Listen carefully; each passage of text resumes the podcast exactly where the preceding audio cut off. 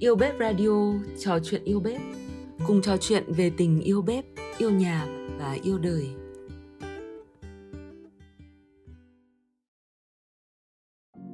Xin chào các bạn. Hôm nay Yêu Bếp Radio sẽ gửi tới bạn lá thư của thử thách gửi tìm thương mến do thành viên Yêu Bếp Vũ Trang viết tặng con trai bé bỏng. Cuộc hành trình tìm con kiên cường của bạn đã có trái ngọt khi bé Joy với biệt danh thân thương là chiến binh thứ năm ra đời khỏe mạnh. Và đúng như tên gọi, Joy đã mang đến niềm hạnh phúc vỡ hòa, có thể ví như vầng mặt trời bừng sáng đến bạn Trang và cả gia đình. Hãy cùng lắng để nghe bạn nhé. Gửi em, chiến binh thứ năm của mẹ. Joy là em bé thứ năm của mẹ, nhưng là em bé đầu tiên mẹ được nghe tim em đập.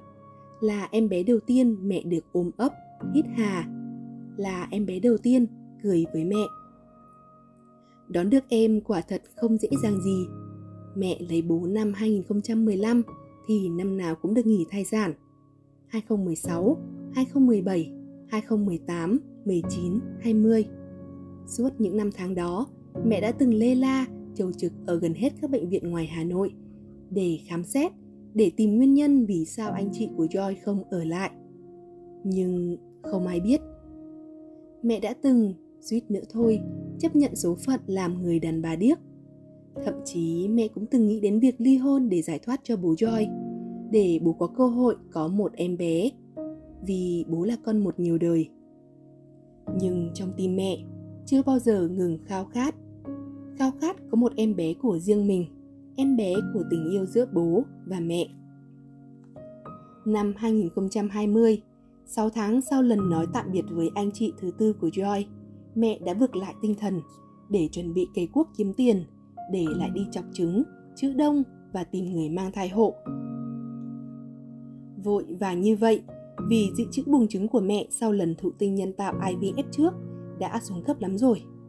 Nghĩa là rất có thể mẹ sẽ không bao giờ có cơ hội làm mẹ. Rồi Joy đến, kỳ diệu và bất ngờ. Mẹ biết đến sự có mặt của Joy sau gần 3 tháng không thấy bà gì ghé thăm. Tâm trạng ngổn ngang không biết là mừng hay sợ.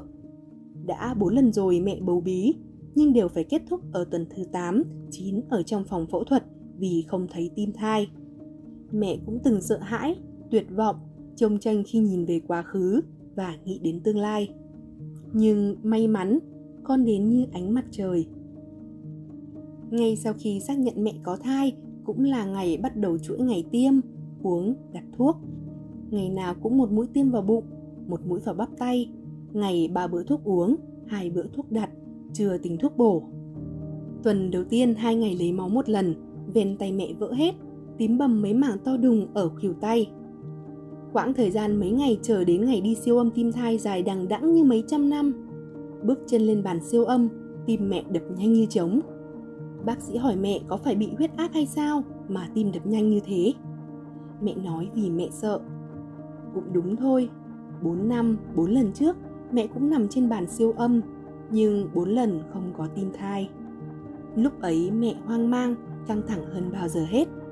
Bác sĩ ăn ủi mấy lần kêu thả lỏng mới siêu âm được. Rồi mẹ lặng lẽ quan sát, hình ảnh nhấp nháy nho nhỏ kia chắc không phải ảo giác. Là trái tim em phải không? Nhưng mẹ không dám hỏi, dòng đồ thị lên xuống kèm tiếng đập thình thịch từ máy siêu âm lúc bấy giờ. Mẹ thề, đó là cái khoảnh khắc tuyệt vời hơn tất cả, tất cả mọi thứ. Mẹ lúc ấy giống như tâm hồn bị giam cầm dưới 49 tầng địa ngục bỗng được soi sáng bởi ánh sáng mặt trời. Mẹ hòa khóc trong vô thức, trong vui mừng, trong kỳ vọng, đến nỗi không thở nổi, không nhấc nổi chân để đứng lên. Giây phút đó, mẹ đã chờ mong giống như cả đời người. Rồi rất nhanh cơn nghén ập đến, mẹ gần như không ăn uống được gì. Ba tháng dòng ra ăn cháo trắng, mì trắng. Mẹ sợ tất cả thứ mùi, kể cả mùi mắm mà mẹ từng nghiện ngập rồi mẹ phải rời xa cái bếp mà mẹ vẫn thích nấu nướng mì mò món ăn bánh trái mẹ xin nghỉ ở nhà để làm bạn với cái bô người mẹ gầy xanh như con nhái khiến ai cũng sợ đến mẹ còn sợ cơ mà nhất là khi con đã lớn hơn trong bụng em mỡ căng dần ra Càng ngày mẹ càng khó véo mỡ bụng để tiêm chúng đông máu. Nên lần nào mẹ tiêm cũng chần chừ mãi không dám cắm kim tiêm. Phải vật vã mãi mới tiêm xong. Quanh bụng mẹ đầy dậy những vết tím bầm, có vết hai tháng mới hết. Đến nỗi có khi không tìm được chỗ mà cắm kim tiêm nữa cơ. 8 tháng vất vả, bằng cách nào đó đã trôi qua. Mẹ phải ra Hà Nội thuê trọ gần viện để ăn trực nằm chờ. Vì việc say xe kinh khủng khiếp của mẹ có thể đi vào huyền thoại, nên mẹ không dám ở nhà chờ cơn đau đẻ như các mẹ khác.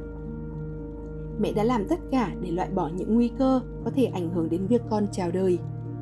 Mẹ hầu như không ngủ được vì mệt, vì mải để ý xem con ngủ thức lúc nào. Hễ lâu lâu không thấy con đạp là mẹ sợ hãi, là mẹ nghĩ đến đi viện. Mẹ chỉ có thể ngủ lại khi con cho phép bằng cách đạp vào bụng mẹ để ra hiệu. Rồi đến ngày khám định kỳ tuần 38, mẹ có dấu hiệu của tiền sản giật. Các bác sĩ sau thăm khám, xét nghiệm, hội trần và tư vấn mổ luôn do tiền sử sản khoa nặng nề. 4 lần thai lưu. Các bác sĩ gọi con là con quý nên tất cả phương án đưa ra đều ưu tiên con. Vậy là mẹ nhập viện và gặp được con. Khoảnh khắc định mệnh nghe tiếng con khóc, mẹ cũng khóc theo. Mẹ chút hết tức tuổi, tuổi hơn mà mẹ vẫn cất giấu thật sâu suốt nửa thập kỷ. Bốn lần tiễn anh chị con, mẹ đã không dám khóc, hay ít nhất là không dám khóc trước mặt người khác, chỉ khóc một mình và khóc trong mơ. Những tháng ngày ấy đau đớn vô cùng, nhất là khi tự mẹ một mình gặm nhấm.